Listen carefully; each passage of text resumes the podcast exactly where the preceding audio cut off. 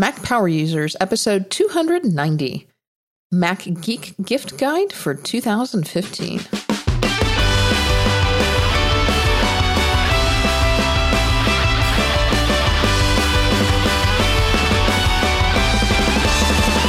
Welcome back to another episode of the Mac Power Users Podcast. I'm Katie Floyd alongside David Sparks. Hey, David, long time no see. Jingle, jingle, jingle, jingle. That's the sound of Christmas or your holiday of choice or your wallet for this Just episode. Everything dumping out Yes. and, and coming crashing onto the floor. yeah, this is, it was really great seeing you, Katie Floyd, in um in Florida, in your hometown. Well, not your hometown, but your home state. My home state. Yeah, and I'm, I'm glad you guys brought out the hot weather and the humidity for me while I was there. That was nice of you. Just for you, because you know what? It's never hot and humid in Florida. The weird thing was, I'm like, man, this is pretty terrible. And they're like, oh, this is actually really good for this time of year. We're like, it's beautiful outside. I am such a wimp. If you're anybody born and raised in Southern California is completely ruined. I mean, you just can't live anywhere else. I go, I get cold, I get hot. I'm just a big whiner when I travel. Yeah. But uh, I, I, I went there. I came back with all my limbs, no crocodiles or alligators. I like that one of our listeners sent us the uh, the article that explained why Florida is one of the only places in the world that has both crocodiles and alligators. Yeah, it's pretty terrifying, isn't it? Yeah. But not for mm-hmm. Katie Floyd. You're just like I, I, I bet you could just wrestle one if it came after you. You, you just have to zigzag. Yeah, you pull out your bat'leth and just go at it. Yeah, It'd be a rough But- day for that crocodile. it would be. It'd be toast. But you know, we do have to just at least acknowledge how awesome was that Mac Power Users oh, meetup. oh, it was wonderful. We had, I think we had over 50 people there.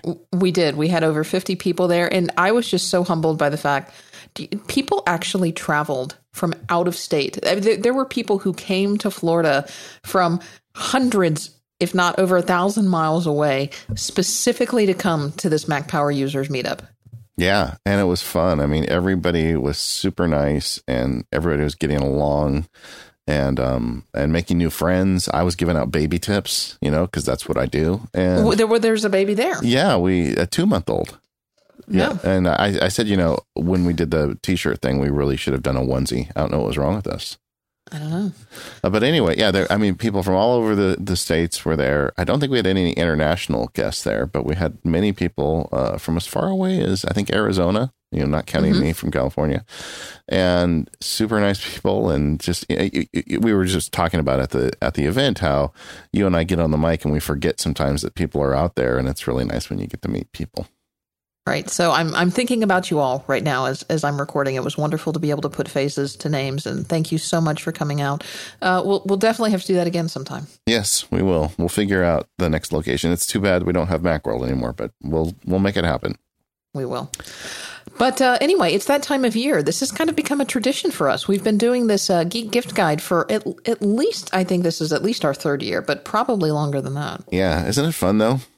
it is. It's- It's, fun and it's it's expensive. So this is the time of year when when David and I go through and we give you some of our top picks for um, either your own wish list or for the geek in your life, or perhaps this is the particular episode that you might want to listen to in the car with your significant other, so that they can have some ideas of of what to p- potentially uh, buy you uh, for the upcoming holiday season. And these are picks that we've come up with either because they're items that we've we've purchased ourselves, that we've had purchased for us, that, or or that are things that are on our own Christmas list. Yeah, actually, a couple of these are on my Christmas list. So there we go. Yeah, Yeah, I can guess which ones. Yeah, I bet you could. Um, Yeah. Anyway, um, I thought maybe we should kick off, uh, and we just always do this kind of jumping back and forth, but maybe we should start with uh, products from everybody's favorite fruit company and talk about a few things from Apple that we would uh, recommend or uh, suggest you tell other people about that may be good for you this year. You want to start?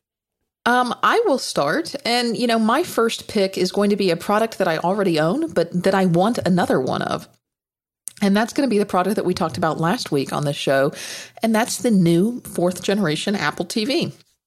You know, it it even though I may have sounded on the last show that I, I wasn't super excited about the Apple TV, I really use the Apple TV quite a bit. I, I love the Apple TV and especially with app support and really the app that has tipped me over the edge i must say is is plex.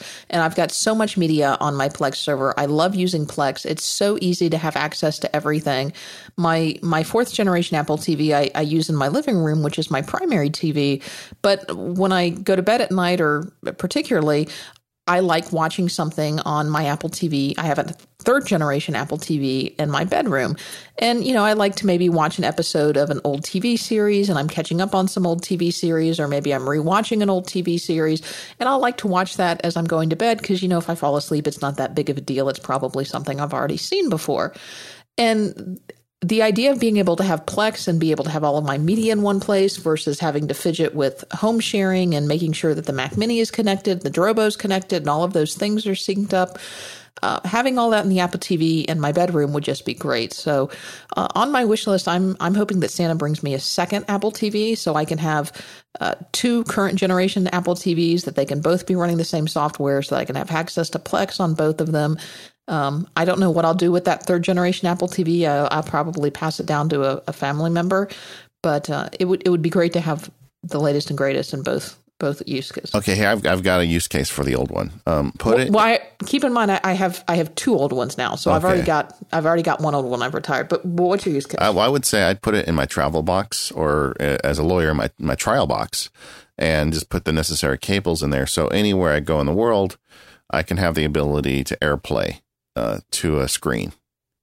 Yeah, what I what I've done with my old one, the one that that got demoted from the living room, I I bought a what's called a total mount, which is one of these mount that just sticks to the back of your TV, but the Apple TV itself is not stuck to the back of TV the TV, and I've put that Apple TV in our guest bedroom, and so that way I can have the benefit of having that Apple TV in that guest bedroom, but I've got a spare cable because it's actually a, a fairly standard um, uh, power cable for the Apple TV. Yeah. And and so in my travel bag, I've got a spare remote, I've got that spare cable, and I've got a spare HDMI cord.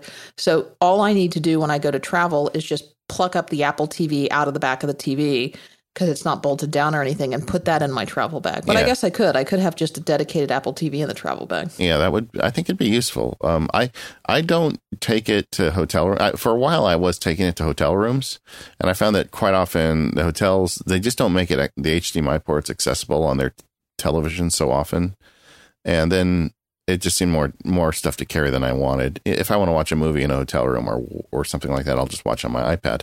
But uh, when you're going to present or give a trial or do a sales pre- presentation or anything where you're going to put something on the screen in front of people, having a separate iPad, I'm sorry, separate Apple TV is really good for that because uh, it allows you to walk around the room with your iPad or phone and advance slides and look like a boss. So that's something you may want to do.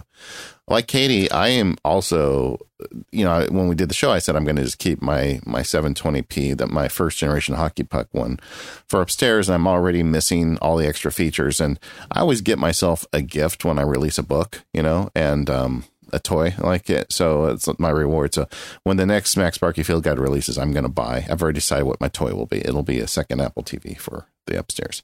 Yeah. So, but but David, you were telling me before the show started that you actually bought yourself a toy today. Uh, no, a couple days ago, but I, I want to get to that one as a separate pick later because while we're on the subject of Apple TV, I have a pick related to Apple TV, and oh, okay. um, we talked about this a little bit during the show, but we didn't get into it as much as I wanted to because we we went long on on other stuff. But I did buy a TV game, an Apple TV game controller when I bought mine, and I know you're not a gamer, but I kind of am, uh, not as much as I'd like to be, but I I bought the one that Apple recommends. It's the Nimbus SteelSeries and uh, reading reviews online, Apple's got four and a half stars for it. Uh, I know a few people who I like who are gamers have said some things critical of it, but I've been using it for a week. I think it's really solid, and it it charges with the Lightning cable. So you just plug the lightning cable into it and it charges up and it's really nice. Um, but the ultimate test was uh, recently i had my my gaming nephews over and they um, they were testing it out and they said that i needed another one you know because i guess i needed another one. But it's just so much easier to play games on your apple tv with one of these controllers than the built-in pad. Uh, there was some controversy when apple first announced the apple tv they said that there would be games that you would you would be required to own a controller for, and then later they reversed direction and said no, every game will be able to be played from the Apple TV remote. Uh, some of them barely are, and uh, if you're going to get a game controller, it's fifty bucks. If you already have an Apple TV, this would be a great um, gift uh, to ask for yourself, or you know, um, gift to the kids if you've got some kids that like uh, gaming.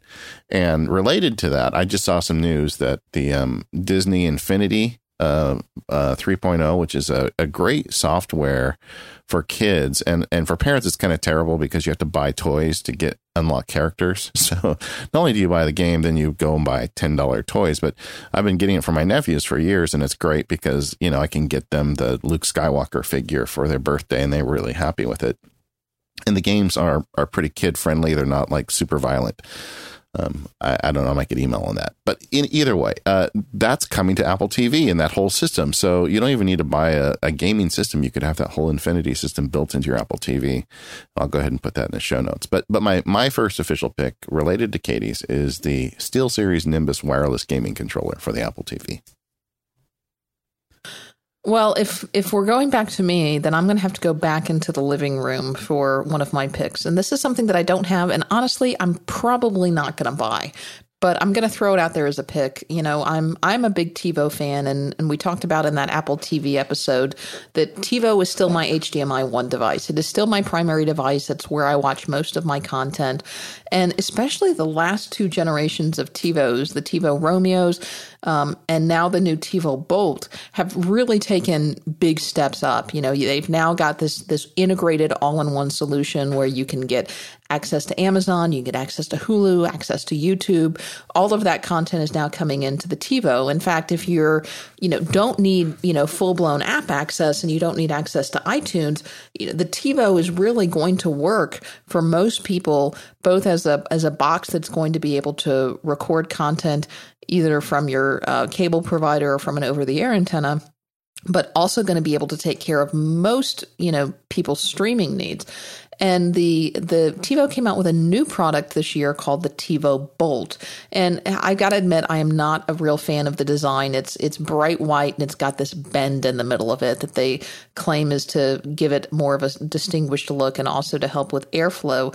But it's got two new features that really distinguish it from the TiVo line that are things that I want. Um, I doubt that they will come to to my TiVos, which is only a year old, but you know, because of course TiVo wants you to upgrade. But but there are two features that I that I think are are pretty impressive. Um, one is it's got a feature called Skip Mode that will allow you to instantly skip past commercials in certain TV shows that they've they've pre-qualified. So I don't know if you're aware, David, but you know with TiVo, when you record something like most DVRs, it does have a fast forward button. So after you've recorded something, you can hit the fast forward button. In the case of TiVo, it makes this very satisfying uh, noise. And then um, you fast forward, but sometimes you go too far, sometimes you don't. But what TiVo will do is on certain networks um, during prime time, a few hours after it airs. So they're basically doing this with humans is they're analyzing where the commercial starts, where the commercial stops, and then they're signifying you'll see a little icon on the TiVo screen if your show is skip eligible. So as soon as the commercial break starts, if your show is skip eligible, you can hit the skip button and it's going to instantly skip past the commercials right to where the show starts and fades in. So that's pretty cool. I mean, is it a necessity? Probably not, but definitely pretty cool. And I, I, think they might get into some trouble with that. I say the networks are going to love that. Yeah, love in the that. in the future. Um, and I got to say, I, I am a master commercial skipper. I've I've got that fast forward down to a to an art. I actually use the thirty second skip on my TiVo.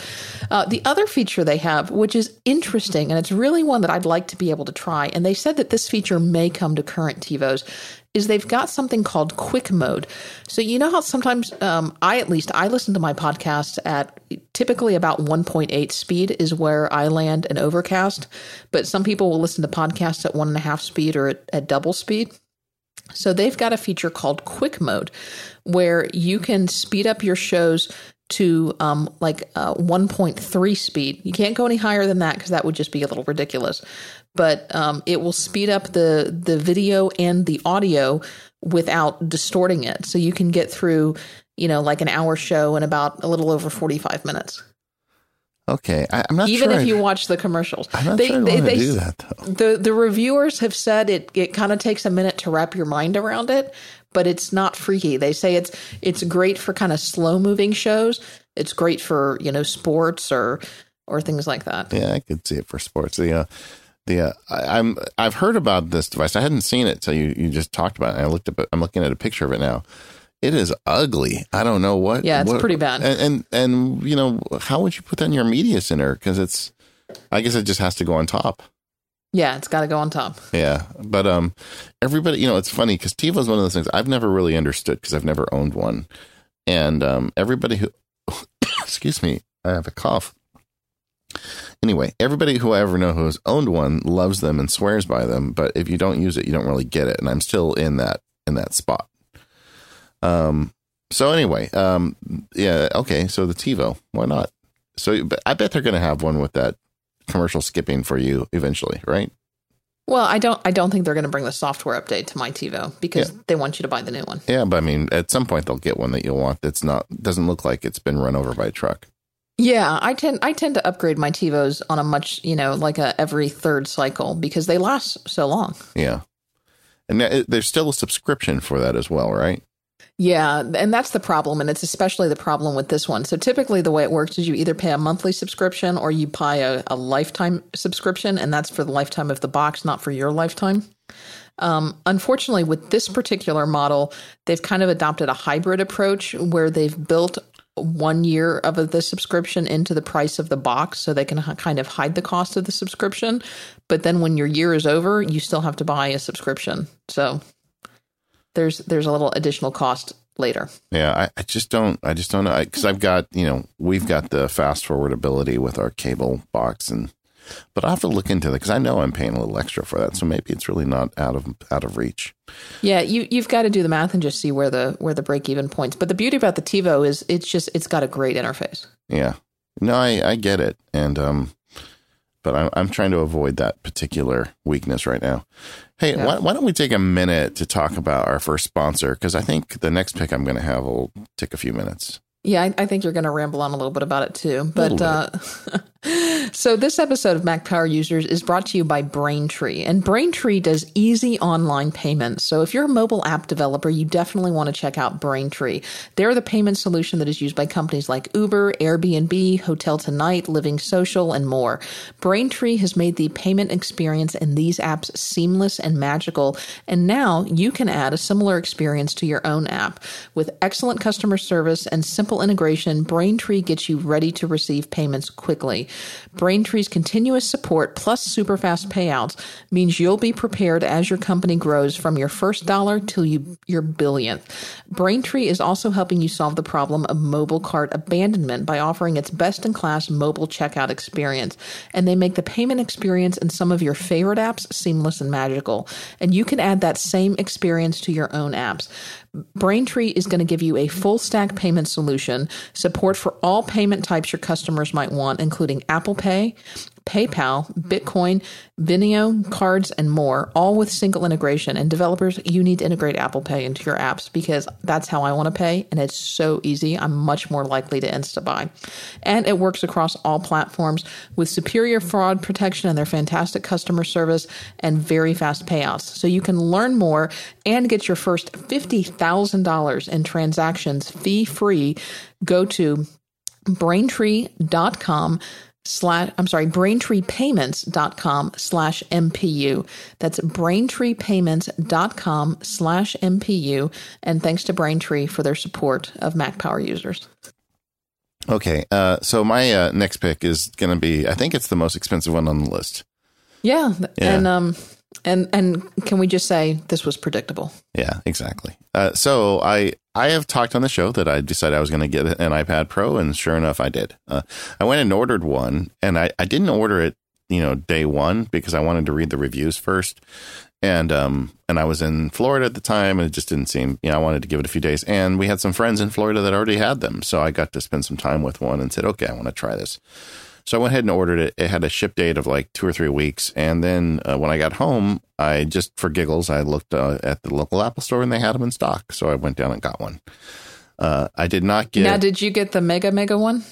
Yeah, uh, yes, I did. I just went and got the the whole enchilada. I got the the the one with the most um, storage, and I got the one with the cellular radio. Uh, I, I, have AT and T, so it's ten dollars a month to to add an iPad to my plan. And my old iPad was on the plan. I'm going to take that one off and put this one on. And um, I know that you could you can tether these things pretty easy these days, but I, I just like having it always on. And for an extra ten bucks a month, I'm okay with that. Anyway, so I've only been using it a day, and we're going to do our next show is going to be all about iPads. It's not going to be an iPad Pro show though. It's going to be about where we see the tipping points where you need an iPad, where you don't need an iPad, workflows that we use with the iPads. And then we're going to also talk about a buying guide about, you know, which one you need. And this certainly is not for everyone. It's, it, this thing is big. You got to use one too, right? Oh yeah, yeah. I sat next to one all all uh, all yeah. week at MiloFest. I mean, and now it's kind of funny that my my iPad is actually bigger than my Mac laptop. So go figure. Uh, but the uh, but I really like it. I, I think if you're someone who um, likes to get a lot of productivity type stuff done on your iPad, uh, you won't be disappointed with this thing. Um, and like I said, I'm going to talk about a lot more next week when we do a whole show on it. But the productivity apps are amazing on it. They look great. Um, that big keyboard makes it possible to really type on the glass on your lap, sort of. Uh, you have to look at it still. It's not like a, a, keyboard where you can feel your fingers on the on the keys. Uh, it's got some really nice benefits to it. I think that the the people that should look seriously at it, um, if I had to summarize very briefly, it's people who are already used to carrying a larger size iPad, like an iPad Air. If you've got a bag, you know you're carrying it. Carrying one slightly bigger is probably not going to make much of a difference for you.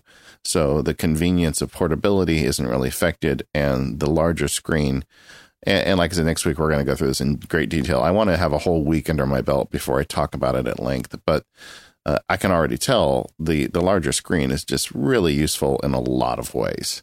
Uh, someone like Katie is not the right candidate for it because Katie, uh, the whole not thing, at all interested. Yeah, I mean, because someone like you is the whole thing for you is you like the small iPad that you can carry in your purse and have it with you all the time. And I'd have to get a much bigger purse. Yeah, you'd have to get a gigantor purse. Although they see they sell those now. I I learned I that walking around Epcot with my family that that they actually have rather large purses.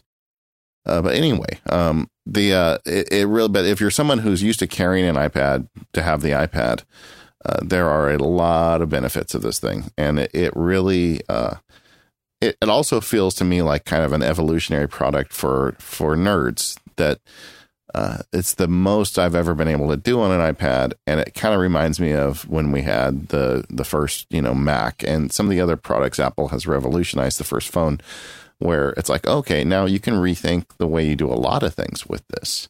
Uh, another spoiler for next week, unless my mind changes between now and then, I don't think it's a, a laptop replacement for almost everybody. Maybe there's a few people it could be, but for most people, uh, this is not something you buy to replace a laptop with. So uh, we'll talk about it more next week. But uh, if you're looking for the real, you know, latest and greatest, the iPad Pro is out there, and and they they are available. I did not get the uh, pencil and the keyboard yet, but I did spend a bunch of time with them in the store, and and I'll have more to say about that next week as well.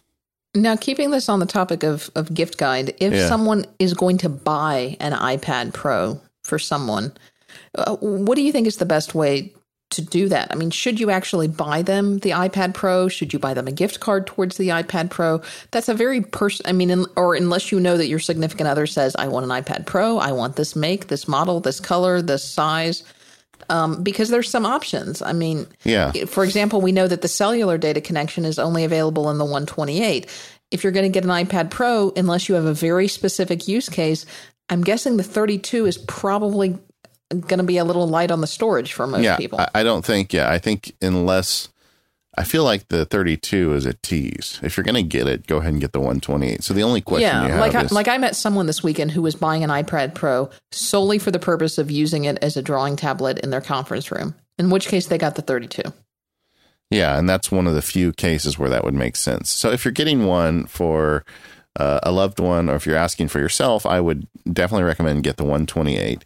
And the cellular thing is completely your call. I could have saved, I think, is about 130 bucks or so off the price if I had not got the cellular radio. And and really, what am I getting for that? Uh, you know, just the convenience of not having to tether. But you know, I, I often use an iPad out on the road in court, etc. And I don't want to tether because I don't want to put that extra drain on my phone battery. And I just like the idea of having it instantly on, and I'm willing to pay for that. But you don't have to. So that's a decision yeah. you have to make. See, uh, I think most people who are going to want the iPad Pro are going to agree. I think the 128 high end model is going to be the, the popular choice. But I tell you, when I buy iPads, I tend to buy the, the mid range for storage and Wi Fi. Yeah. And, well, and save a couple of bucks. Yeah, agreed. And in terms of accessories, if you're doing it for a holiday gift, I would definitely well, I guess it depends on the person, but I, I, the pencil is such a kind of a revolutionary bit of this thing. I think you'd want one. And the keyboard is the one that's a big uh, question mark, and we're going to talk about this more next week. But there's a you know it's it'll bl- pair with any Bluetooth keyboard. Uh, the one the fancy thing about the Apple one is it's also a cover, and it's very low profile. And if that's important to you, and and you know that's maybe more important to you than making it a great keyboard because it's not particularly a great keyboard. Um, but you really don't need to get the Apple keyboard, but I would probably get the pencil too. Now, if you're if you want it for yourself, I would spec that out and give it to the it's going to be somebody pretty close to you because you're going to spend about a thousand dollars or more on it. Um, so I would spec it out and say this is what I'd really like and tell them to get it soon because you know I don't think you can go well maybe you will be able to but you know by by the holidays it still may have a little bit of a lead time to get one so I would tell them to get on it definitely with the pencil, which uh, like mine's not going to show up for like a month. But uh, you were telling me before we started the show that that's starting to loosen up already as well. At least if you walk into a store. Yeah, and uh, if if you are getting one for someone else, um, I'll tell you, I one of the things I did uh, with my wife, and I think it's three years old now, because she wanted a new iPad, and I got her a mini, and I went ahead and got the cellular plan for her, and I pay ten bucks a month on our cellular plan for that as well. She's not, I mean, she's pretty technically savvy, but getting her to tether every time she needs to get it on the internet would have been a pain for her and, and for me as the husband. so I just got her the cellular one and she really likes it. And she carries, like Katie, she carries it in her purse all the time. And when she's off doing things, you know, she, she works off the iPad mini. So, so if you're getting one for someone else, make that decision. And I would not give someone else the 32 gigabyte uh, one unless you had a really good reason for it. All right. Well, we will have more on your your iPad next week. So, yeah, and, uh, and, that's not going to be a show just about the iPad Pro. I know there's been plenty of those out already. Uh, but this is going to be more about iPad workflows and, and ideas where we think they all fit next week. So switching over, um, I have got to to a totally different company. Some would say the the anti Apple company. Um, yeah, I have got an Amazon Echo on my list, and you know I, I didn't think that I wanted one, and I thought they were overpriced and expensive. And why would I need an Amazon Echo when I have Siri on my wrist with with the Apple Watch? I, there is just something about this device that is pulling me. So basically, what what Amazon Echo is is it's Amazon's uh, what are we going to call it? V- virtual assistant. It's Amazon Siri, yeah. which which they're calling yeah. Alexa, that is built into a, a fairly reasonably sized large cylindrical Bluetooth speaker. And I don't think it's as large as, as you think it is, but it's basically like two cans on top of each other and a, a little bit wider than that. And so it's yeah. it's a Bluetooth speaker, so you can play music through it and you can sync your iPhone or whatever device up to it. And the idea is you can set the echo in a room and it has microphones that are designed for far field voice recognition. So from the other side of the room, you can activate Alexa, which is Amazon's AI, and ask it questions. So you can um, ask it to integrate with various services. So, for example, it integrates with SmartThings, it integrates with Insteon, it integrates with Hue. So you could tell it to turn on the lights in your bedroom or to turn off your lights or any of those things, you know, kind of like the promise of HomeKit, but we don't have HomeKit quite yet as we'd hoped we would. Yeah, I mean, I, one of the notes I put in the show notes is sadly, I don't have any HomeKit gear on the Christmas list this year. And I think I expected we'd have more by now. Uh, you can also get answers to questions. You can ask information from Wikipedia or get answers to common questions. You can set alarms. You can set timers. A lot of the types of things that you can do with Siri, you can do with Echo. Um, you can, or- of course, you can order things off of your Prime shopping list, um, and they'll just show up at your door, no questions asked. Um, you you can get information about local businesses. So, is the Starbucks near me open now?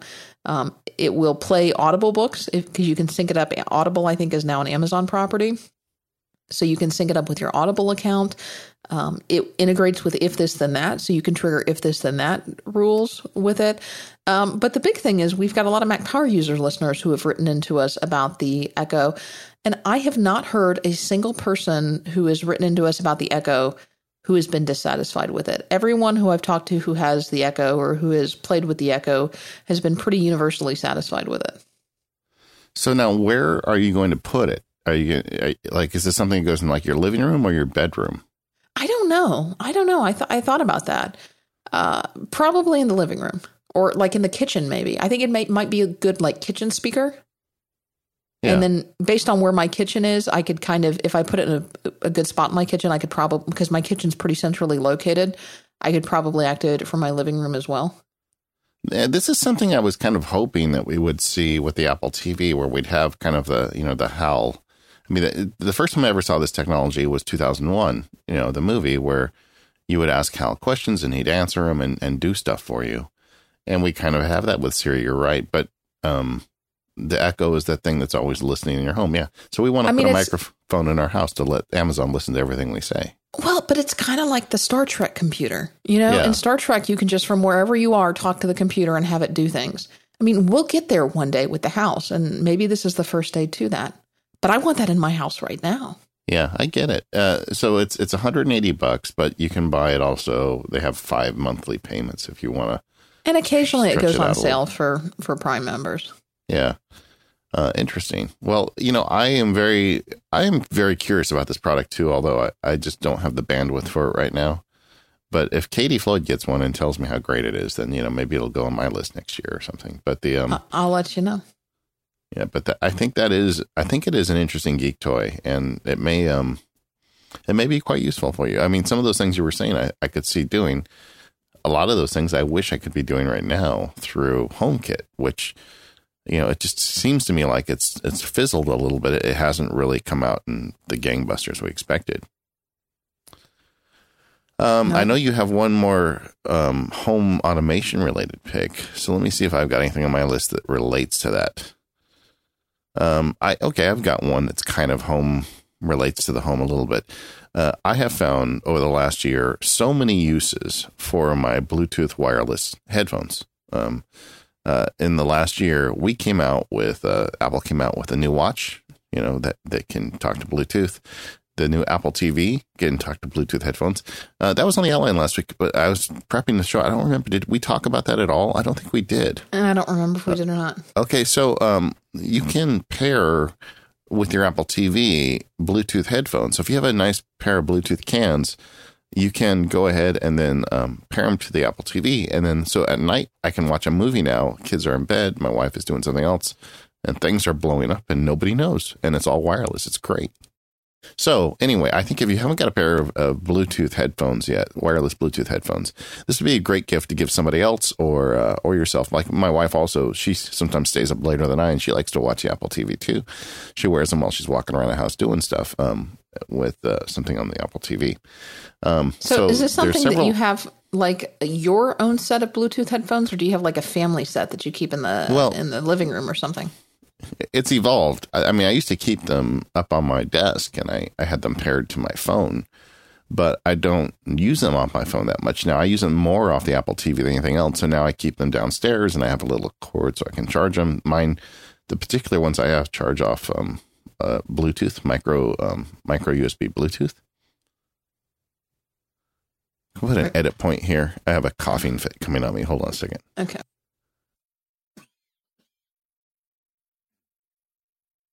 I just need to get a drink of water. Sorry. I don't know. I think I'm coming down with something. I've got this cough coming.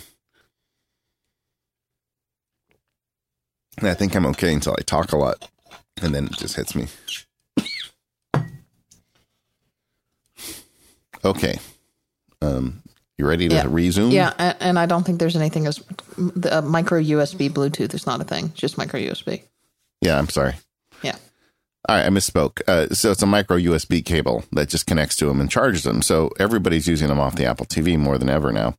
Uh, but even if you don't have an Apple TV, you can hook these up to your iPad or your phone or even your watch. And it's just really nice being able to walk around and do stuff uh, while you've got Bluetooth uh, uh, headphones connected. Uh, there's several different manufacturers making them. Uh, I would not recommend the Beats ones. I went and tried them, and they're really, really basic. The I don't like the fidelity of them. I know some people do, so you know, choose your own poison. But there's a lot of great ones out there. Um, I'm going to put two into the show notes. One is an over the ear pair, and the other is a pair that wraps around your neck and has little earbuds that you go in them. Uh, these are the two that I have, and um, but you know, it, it I, don't even want to really push any particular manufacturer because uh, the the idea of the gift here really, I think, is get yourself a pair of Bluetooth headphones, uh, and you'll be surprised how many Apple devices you can use them with and how nice they are to have. Like even just doing yard work, I wear them now uh, because I was having the problem where I would have my um you know my earbuds that I use for yard work, and I'd walk around and they'd get stuck on a door handle or something, and then get yanked out of my ear, or worse yet, possibly yank the phone out of my pocket, or just they were just causing all sorts of mayhem. So when I went cordless, things got a lot easier. Cool. Well, I've got um I've got one more home related product and don't give me too much grief for this. Okay, Uh I I think I'm ready now to try the Hue bulbs again. oh really? Yeah. Good. So so I uh you know I poo pooed your idea of the Hue bulbs and I I insisted that I didn't need them. And um and I actually then I I ordered not one but two sets of Hue bulbs. I ordered the the big ones and then I ordered the little ones and I I didn't like them at all and I sent them both back. And now I think um you know Hue just released their 2.0 hub which is Yeah. HomeKit compatible. And Yeah. I hear everybody talking about them and so I, I think I'm ready to try it again. And, and I'll tell you what really prompted me to look at this as a solution again is Hue seems to really have done this HomeKit thing correctly. I think if you have the 2.0 hub and you have the Hue bulbs, this is working for people. I haven't seen too many people complaining about this. And before I was pretty happy with my Wemo solution because I've actually invested quite a bit of money um, in a bunch of Wemo devices. I think I have between 10 and 12 of them total throughout the house between light bulbs and switches and wall switches and all of these other things. But just over the year or over the months rather, I think really starting with with iOS 9 coming out, they have just gotten less and less and less reliable. I mean, just to the point where it's it's it's really bad. Like I can't even sometimes turn on my light switches when I physically turn them on with a switch. And you know, I've been working with their customer support. I've been working through all the troubleshooting, and that's just been a fiasco in and of itself. And I, think I'm just it, it's been a real disappointment, and I think I'm just ready to say, you know what? What are the most important things that I do with this with home automation? What do I rely on the most? And a lot of that's lighting related, whether it's I've got a couple of lamps that I turn on and I've got a couple of lights outside that I turn on with switches. And I think I could replace that with some hue bulbs pretty easily. Um, I don't think I really have any interest in the colors though. Um, so I think I'm just going to go with the, the plain white hue bulbs because the, the color just don't do anything for me. Okay. Well, let us know how it works, and um, and I'm curious to see what you think of the HomeKit um, integration. Yeah. Well, I don't know that I'm going to do it. I'm just saying it's on my wish list. So we'll see. Okay. But you haven't your your bulbs don't aren't uh, aren't integrated yet for HomeKit, are they? No, they aren't. I, I got a um I, I put myself on the list. They had a list where they were gonna have discounted bridges, the upgraded bridge. And and that email came in and I was busy and I didn't follow up on it soon enough. By the time I made it over there to buy one at the discounted price, they were sold out. And I decided I'm gonna wait until after after the holidays. You know, we're you know, we've got our budget right now for fun stuff right now for other people and and I just bought a new iPad as well. So uh, I, I'm going to have to wait a little while, but eventually I'm going to upgrade the bridge so I can get those HomeKit features on my bulbs. Uh, For now, though, they're working fine with the old stuff, but it's just not quite as fancy when you can't have Siri turn your lights off for you. Oh. They're still working great for me though, and and we still really like it. I um, uh, you know, I have the colored bulbs, and you know, I don't know. It's I think it's nice being able to set like a color pattern. You know, we have them in our kitchen, and we, you know, we have people over. Sometimes we kind of set like different hues of lights in the kitchen, and sometimes it becomes even a talking point for people. But I, I think it's just kind of nice. So I don't know what the price difference is between the, the colored ones and the white ones, but I can tell you we've had a lot of fun with the colored ones. Okay. Well, um, we've got a lot more to go, but I think maybe before we do, this might be a good point to take a quick break and talk about our next sponsor. Yeah, actually, this sponsor is kind of holiday related, and that's our friends over at Fracture. Now, um, we have been had Fracture as a sponsor for a long time, and, and they really do something that that is is quite amazing. They find they found an easy way for you to take your beautiful pictures and get them on the wall because we've all got these great libraries full of photos we've taken, but so rarely do we actually get them printed out. And Fracture allows you to do that. They're the company that will take your favorite image and print it directly on the glass for you to proudly display or to give as gifts. And with the holidays coming up, this is a great time to get involved with Fracture. And the beauty of it is, if you if you want to get a fracture for the holidays now, I, I, actually talked to the fracture folks. We had a call with them, and they said if you want to get a fracture now, you've really got to order it now because this is their busiest time of the year, as you can imagine. So, if if you want that fracture under the tree for the holidays, put that order in now because otherwise they're going to get super busy, and it may be into the new year after you get it. Yeah, and so what do they do is they, they take an image and they, they print it onto a piece of glass, and you don't have to. It's it's in essence framed and ready to go on the wall when they get it to you, and it's shipped very carefully. I've bought many from them. I've never had any problems. Even comes with a screw that you put into the wall to hang it on, and it's lighter than you think when you when you put it up. So it's it's nice having it on your walls, and the process is you know, I don't even, they call it the fractory where they make it. In fact, it's in Gainesville, Florida, not so far away from Katie Floyd. Uh, but it's just amazing the way they look. It's the best way I've ever seen my pictures, you know, printed or created for hanging on the wall. And like I said, I've got I've got them all over the house now. Whenever we have a good picture, every vacation we pick one or two that we send out to Fracture to get done. And when you you know, if you've got someone in your family that you can't find a gift for, a lot of times a nice picture is the perfect gift, especially for like grandparents or even your own parents. I mean, you know, you know, we love seeing pictures of our kids. And when you get a beautiful one, you're going to find a spot for it on the wall. And you don't even have to bother going to buy a frame for it because it's just ready to go. So every picture is printed and hand assembled in Gainesville and sent to you. Uh, this is done by people, so they're going to need time. Like Katie was saying, you want to get it out to them as soon as you can. It's a real simple process. You go onto their line over to fractureme.com uh, and you upload your picture. You decide what the you know what the size of it is. You can make it square. You can make it rectangular. They have very small ones that you can put on a desk, and they have very large ones that you can put on a wall, and everything in between. I've got this one of Yosemite I did, and that was actually a picture taken by our friend Victor Cajiao. It's gorgeous. He just took this great you know sunset picture, and I look at it every day. So so go over there. You can get it if you use the discount code MAC15 M A C 15 You get 15% off your first order, and that'll also helps support our show. But more importantly, this is just an excellent gift, and um, it's just a great way to do it. Like I was saying before, because you don't have to buy the frame. When you give it to someone, they can just screw it. In fact, you could just screw it in the wall for them and hang it before you leave, and it's just a, a great gift. So once again. Thank you to Fracture for supporting the show. Uh, go to fractureme.com with the discount code MAC15, M-A-C-1-5, and give a beautiful image for your loved ones this holiday season.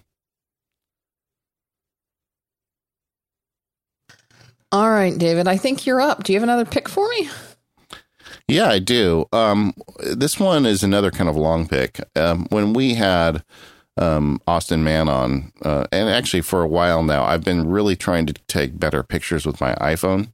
Uh, there's a little issue with our, our, our big boy camera, and one of the issues is my wife has taken it over, so I don't have it anymore. so I've been trying to get better at it, and I decided I'm not going to buy another big boy camera. I'm going to just um, start trying to do better with the phone. But I did buy something that was actually, this is the other big expensive gift on our list this year. I bought an upgrade for my iPhone camera. It's called the DxO1.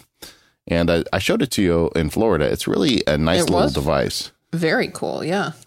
Yeah, it's about the size of a half a pack of cigarettes, and you click a button on it, and it pops out a little lightning port and you plug it into the iPhone's lightning port and it has its own custom software, which is really great camera software.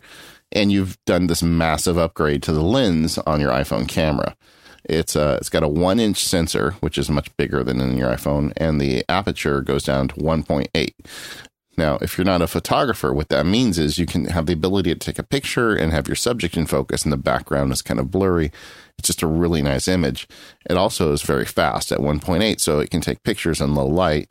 Uh, we were at the uh, Hollywood Bowl with our friend Liana Lehua recently, and we were taking pictures. And I had the DxO1 there, and it was sunset, and the DxO was taking these amazing pictures, and the native iPhone camera just could not keep up with it because the, it just wasn't fast enough. It's got a, a 20.2 megapixel sensor, um, and there is no built in zoom, but the advantage of that 20.2 megapixels is that you can take kind of a wide shot and then later um, go ahead and crop it down, and it's still going to be great because it's it's got enough megapixels to work with. In fact, you know, talking about our friends over at Fracture, this is a great lens to use when you're taking pictures you're going to use with Fracture. Uh, it's a 32 millimeter equivalent it's just a it's just a really nice upgrade, and it's not cheap. It's six hundred bucks, uh, but it shoots uh, pictures and it shoots video. One of the things that's nice about it is that it can shoot independently, so you don't even have to have it connected to the uh, to the iPhone we got uh, recently to go at Disneyland. They have this thing called called Club Thirty Three, which is a really fancy club, and a friend of ours is a member. So we went up, and I wasn't sure if I was supposed to be taking pictures or not. so I had the uh, the fracture. I'm sorry, I had the uh, DxO one in my hand, and I was just walking around, just pushing the button, taking pictures because I just wanted pictures when we got home. And it, so it's kind of a spy camera in that sense too. Uh, there's there's a lot to really like about this thing. Um, I, also the software is amazing because it gives you all this control over it. Like when we were in Epcot, uh, I would uh, put the phone on a tripod mount with the DxO1 connected to it. And then I could, in the software, I could say, you know, do like a two second exposure. And it was nighttime and there was all these lights and, you know, these country pavilions and the architecture there is gorgeous. So I got these really good looking shots of some of those countries at night with the lights on. And there's no way I could have done that with the, the built in iPhone camera and got something as good as I did. So this is just a massive upgrade to your to your iPhone camera. It's not as good as like the Fuji and some of the other fancy cameras out there, but it's it's really a fraction of the price of those, and it fits in your pocket, which means uh, if you're going somewhere, you can bring your phone and you can bring this little lump in your pocket for the DxO1, and you can have a pretty nice camera rig.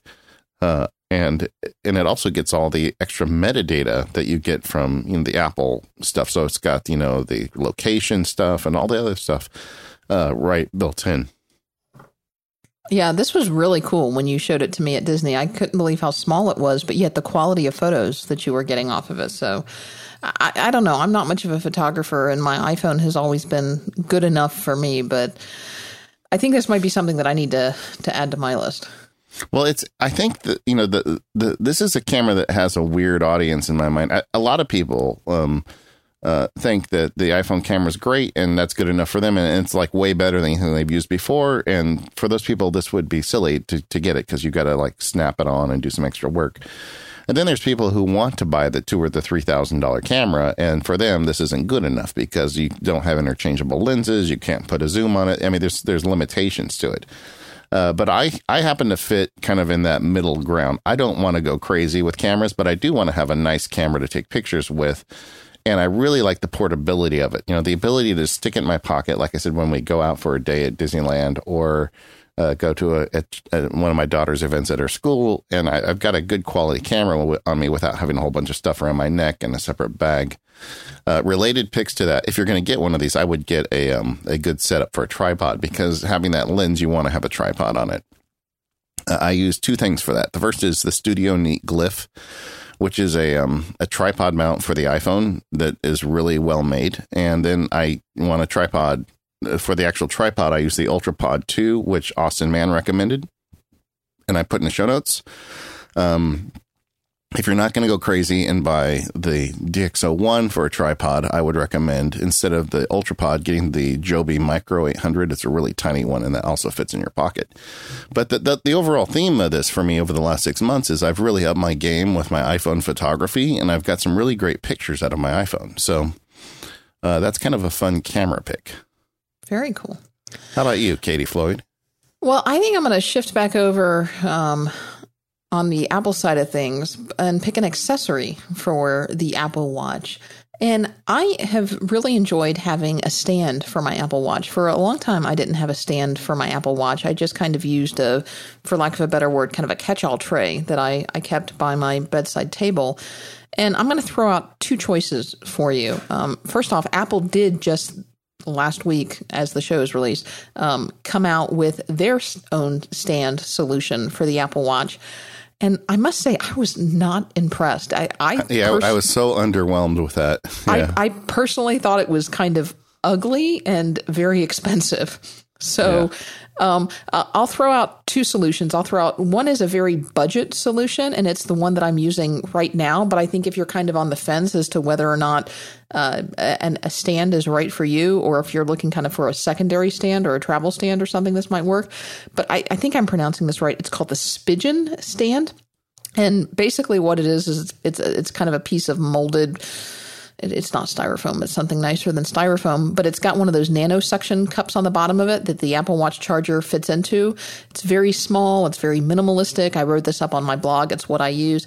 And I just stick it to my nightstand. And um, at the end of the day, I just plop my Apple Watch in it.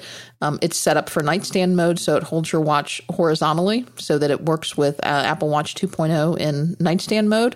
And that's that. It's a very small, minimalistic place for your Apple Watch to sit.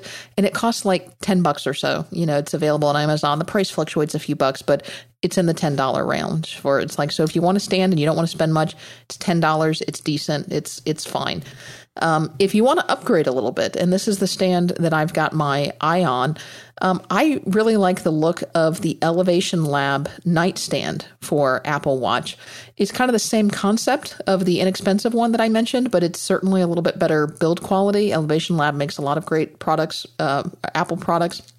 Again, few stands now hold the Apple Watch uh, in horizontal mode. But I think that's important uh, to take advantage of the nightstand mode. It's a little bit bigger, it's a little bit bulkier. Um, it's going to take up a little more space on your nightstand, but not significantly more space. Um, but it's it's definitely you know one that you're going to be able to use. Uh, it's got a little more substance to it, and and I like it. It comes in a variety of colors. I'm pretty boring. I'd probably go with the black one, but there you go. Yeah, and the thing I like about the Elevation Lab one is two things. They've got the uh, those micro suction cups on the bottom, so right. when you put it on your table, it's not going to you know jiggle around, and it incorporates the the watch cable into the stand, so it doesn't really show up. You know, I've never really made the case for this. So, so my uh, my mo on this is I at my at night I take my watch off, I I connect it again, so it's a loop, and just lay it on its side and then I just connect the Apple Watch cable to it, and it's fine. I've just never felt a need for the stand. So if you get one of these, let me know how it goes for you, if it improves the experience at all, because I'm I'm pretty happy with mine without a stand. See, I find that mine doesn't stay connected all that well, and it kind of slides around on the the top of the nightstand if it's okay if it doesn't yeah. have a stand. And I'm I'm worried about scratching the top of my nightstand because I have a solid wood nightstand. Yeah, and see, mine, I have the aluminum watch, not the stainless steel one, and I think that would kind of weigh into it. I think if you had the stainless steel watch, you may be more inclined to get one of these. Hmm. Um, uh, yeah, I, so that's an interesting pick. Thanks, Katie, for sharing that. I, I have an Apple Watch related uh, pick as well. I had um, I, so I got the aluminum black aluminum watch with the black fluoroelastomer band, and I've been very happy with it. Occasionally, I'm tempted to get another color, but I've never actually gone through with it. That's another one where I feel like it's quite a bit of money for these, um, basically, you know, plastic bands from Apple, and I, and I hadn't seen any third party ones that I really liked. Uh, watching Katie walk around with her fancy uh, Milanese loop band, I, I did notice that, by the way, Katie. Did you like It's that very- Milanese loop? It's very, yeah. it's very charming on you. That's a Thank good, you. good looking watch band there. So I said, well, you know, I need to up my game a little bit, and I started looking around. I always have liked those leather straps, and there's one that in particular I have not seen in person, but it looks to me like it may be a good one, and it's another uh, third party vendor that makes kind of high quality stuff. That's the folks over in Nomad. They have one, and I don't even know if it's for if it's if it's being shipping yet. I guess it ships at the end of November. I'm just looking at it now, but they have a a strap for Apple Watch, and it's a really kind of rugged leather strap for Apple Watch. And and on the website, they've got it connected to a, a black aluminum uh, Apple Watch, and it looks really nice. And it looks it's just a very rugged leather strap. Um, it's you know it's over a hundred bucks. $120 is the pre-order price. I don't know what it's going to cost when it goes out. So that's kind of a lot of money, but boy, it does look like a, a really nice Apple Watch with stainless steel lugs and just really well made. So I'm going to go ahead. do they I think do they use the Apple lugs? Are are most people doing that now? I don't know. Looking at the website, it's not clear whether they do or not. But um, yeah, that's one of the concerns I guess everybody has about third party straps is that you know if it has bad lugs, you could lose your watch. But I can't believe the folks over at Nomad would would cheap out on that because they you know everything they make is usually so high quality. So I'm going to put that on my Christmas list this year. I think I'm going to try and get a new Apple Watch strap. If that's not the one for you. There are a lot of them out there at this point. So I'm kind of running out of high tech items on my list. I, I know that may be a shocker to you. Uh, not really. I mean, we've been doing this for several years. We try not to repeat ourselves too much. Yeah, but I, I still have some cool geeky things. Don't don't get me wrong. I'm just saying. If- if- if- Okay, yeah. I, I've got some more geeky things too. So Yeah, they're all geeky. They're just they just may not be high tech geeky.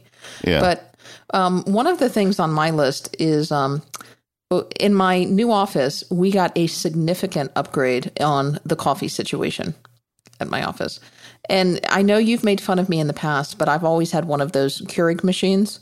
And it's fine. You know, for me, it was fine. For me, it was an upgrade because it was pretty good coffee because I wasn't making great coffee in my little drip thing and I wasn't making it. For me, it was an upgrade. It was great. And that's what we had in our office is we had one of those office Keurigs. And that was a huge upgrade because the coffee that they made in the office was so bad. This is at my old office. yeah.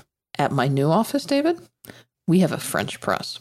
Wow. And when I saw that, I was like, "What is this? I don't even understand what you do with this." I, I someone had to show me how to use it because I, I didn't know how to use it. You you have to you have to grind the beans and you have to keep them you have to keep them pretty coarse for the French press. And then I I learned at least in our office how we do it is we do six scoops and then six minutes. And so I have Siri every day. You know, after I put my six scoops in, this is for a pot for the office. We do Yeah. six scoops, and then I I fill it up with hot water. Only two scoops if you. We have a big French press for the office, and then we have a mini French press if you're just making coffee for you. Only two scoops in the mini French press, by the way. Um, we have a little um, uh, kettle that we we boil our water in, electric kettle, and so you it's it's quite a it's quite a ceremony. You you boil the water, you grind your beans, you you put your scoops into the French press. When your water's done boiling, you you pour, pour the water into the French press, and then you set a timer for six minutes, and then you come back. But the coffee that comes out of it is so good, and it's kind of nice. I tend to have my coffee at about two o'clock. You know, it's kind of nice in the middle of the day to have just that that little coffee ceremony, as opposed to just sticking the Keurig K cup in the machine and you know 30 seconds later you know getting it spit out with some coffee so i'm really enjoying that so what i'm putting on my list is i'm i'm putting in the french press that we have at the office which is fairly simple it's it's less than 30 bucks um, I guess I'll throw in the little kettle if you if you want the electric kettle that we have in there too. Um, but I also have a, a tumbler that I've I've bought, and it's um it's one of these because I tend to drink my coffee very slowly. So it's one of these travel size tumblers that you put your coffee in, you seal it up, and then it seals everything so it will keep your coffee hot for at least upwards of an hour, an hour and a half. So the coffee's still warm in there after about an hour, an hour and a half. And it seals it so it's spill proof. So I can set the tumbler next to my desk. And if I tip it or drop it, you actually have to hold it and push a button to drink. But it's not obtrusive. So um, you don't have to worry about spillage. And if you end up having to leave the office because you have a meeting or something, you can make your coffee, put it in the off in the tumbler, and then you know run out the door.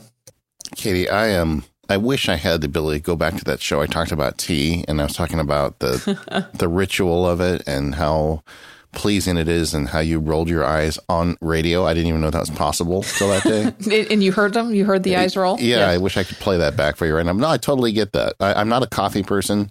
I don't know. Maybe the Keurig makes great coffee because I just don't drink coffee, but but boy, I don't like the tea the Keurig makes. And, and just like that, I, I have the same thing. I love my tea, but I think I've gone down that road before, so I can't go to that that well today.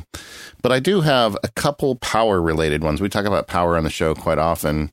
In fact, I think I'm going to combine two into one here. Um, there's two power things that are of interest to me, and I think they'd make good gifts. The first one is for the um, the MacBook owner in your life, uh, and that would be the Anker Power Core Plus 2100 USB C. So we've talked about Anker. I guess Anker has become a favorite of our show now because they make such great power stuff. But they've got one now. It's it's got uh, 20,000 milliamps, which is a lot of which is a lot of milliamps, and th- it's got a really nice uh, design to it. it. It's got the USB ports on it, but it also has a USB C port, and that gives you the ability to charge a a MacBook with it. You know, because it plugs into the MacBook. It also gives it some additional uh, features.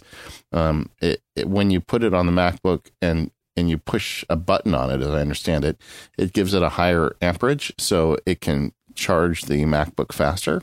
It's also going to be really great for iPad Pro owners that you know they want to recharge that battery, and it can be recharged quicker through the USB C port, up to twenty percent faster than normal. Um, uh, it looks like a really nice battery. It's kind of heavy uh, because it's you know twenty thousand milliamps, but for travel day or you know in my case you know trial day or it, just days when you may find yourself needing an extra full charge to your laptop. Uh, this thing's good enough for it, and uh, I'm really excited about it. I, I, went on Amazon to get a link for the show, and it looks like it's sold out because it's a brand new device. But my guess is I'm I'm, li- I'm linking the manufacturer's website, so you can go there and find out wherever they're selling it. Uh, but my guess is that uh, shortly they'll have more of these things in stock, and it just looks like a really nice uh, replacement battery uh, if you want to get you know one that you can carry in your bag for busy days. Uh, a related battery pick because uh, I'm just going to combine these into two is uh, our friends over at Nomad. I just talked about their their watch uh, strap. They also had something that I've never seen before, and they actually sent me one of these to review. I'm going to get that up on the website shortly. It's called the Nomad Wallet, and it's a it's a it's a bifold wallet that opens up, but inside of it is a battery you know, I, I, I saw you with this at Milo Fest, and I, no, I wondered. I didn't I, have it. I didn't. Oh, you didn't? It. Oh, I no, thought I, saw you with some kind of wallet at Milo Fest. I wondered. Okay, never mind. Yeah, I mean, well, that's kind of interesting because I'm a, I'm a minimal wallet guy. My well, for years I've carried the same wallet. It's a um, saddleback leather. It's like one piece of leather folded in half, and I put a couple credit cards in it and some cash, and I'm good to go. And it's very small. This is definitely not small. It's a it's a bigger wallet than I'm used to carrying but it's got a full charge for your iPhone in it. And and that's another one. Like, I don't think this is going to be a wallet that I carry every day because it's just too big for me. But it's got 2400 milliamps in it and it's got a built in lightning cord. And it's not ridiculous either. I mean, it's big, but it's not ridiculous. And built into it is a charger. So it's the same thing. Like, if you're going to a baseball game or you know, if you're just going somewhere where you think you may run out of, of juice, you throw this, you know, you throw your credit cards and your money into this wallet and take it with you, and you've got a full charge in your pocket along with your wallet. So uh, I thought that was really unique. I, I, think last year we picked, or at least I made mention of, there was a, a ladies' compact that had the mirror and stuff in it, and I think Liana even has one of these, and and you can charge your phone off of it because it had a battery uh, built in. This is this year we've got the men's version, and it's this bifold wallet. So I'll put that in the show notes as well. Very cool. So two two different batteries for you: the big one and the little one. Well, we've got more to talk about, but before we do, I want to talk about our next sponsor, and that is our friends over at Ting. Uh, Ting, we've talked about before, but they are the mobile phone service that is here to save you money. Uh, yeah, really, a mobile phone company that is going to save you money. Uh, Ting is the carrier that's that is their primary goal is to help you save on what you're going to pay for self service.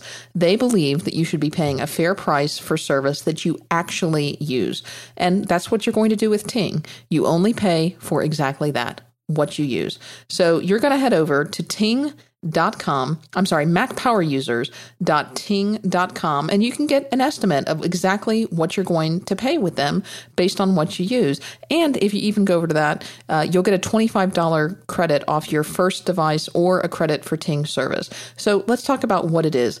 Ting is a U.S. mobile carrier on two now nationwide networks, both CDMA and GSM. There are no contracts no overage fees, no need for those really limited unlimited plans. And Ting is the first provider that's going to allow you to have multiple devices on different network types all under the same account. 80% of the phone made in the last two years are eligible to be brought over to Ting. So there's a very good chance that if you're listening to the show now, you have a phone that's going to work with them, no problem. And Ting has a tool on their site to help you check and make sure. Ting is helping people save money on their phone contracts to give you an example, an average bill on Ting is around $23 a month because what you're doing is you're paying only for what you use. If you use less, you're going to pay less. And you can easily keep track of what you're using with Ting's online control panel. Right now, if you're stuck in a contract, Ting's got a solution for that. They're going to offer you up to 25% of your termination fee in credit, up to $75 per device if you switch over. Uh, with Ting, it's all about simplicity. You pay $6 per device per month for access to the network, and then you just pay for what's used after that. It's great for families, so you can pool together all of your network or all of your usage into one account for multiple devices. And if you don't think that you're actually going to be saving money, then just head over to Ting's website where you'll find a calculator tool to show you just how much money you're currently wasting on your current cell phone service. So head on over to macpowerusers.ting.com where you can double check to make sure that you're able to switch your device over. Look and see what Ting offers in their store if you're looking to upgrade. And once you've decided, Ting will help walk you through the setup, including switching over your existing number if you decide you want to do that. Once you're set up, and you decide to start using your device, Ting's going to break down your usage by minutes, by messages, by megabytes, and keep you updated through their easy to use dashboard.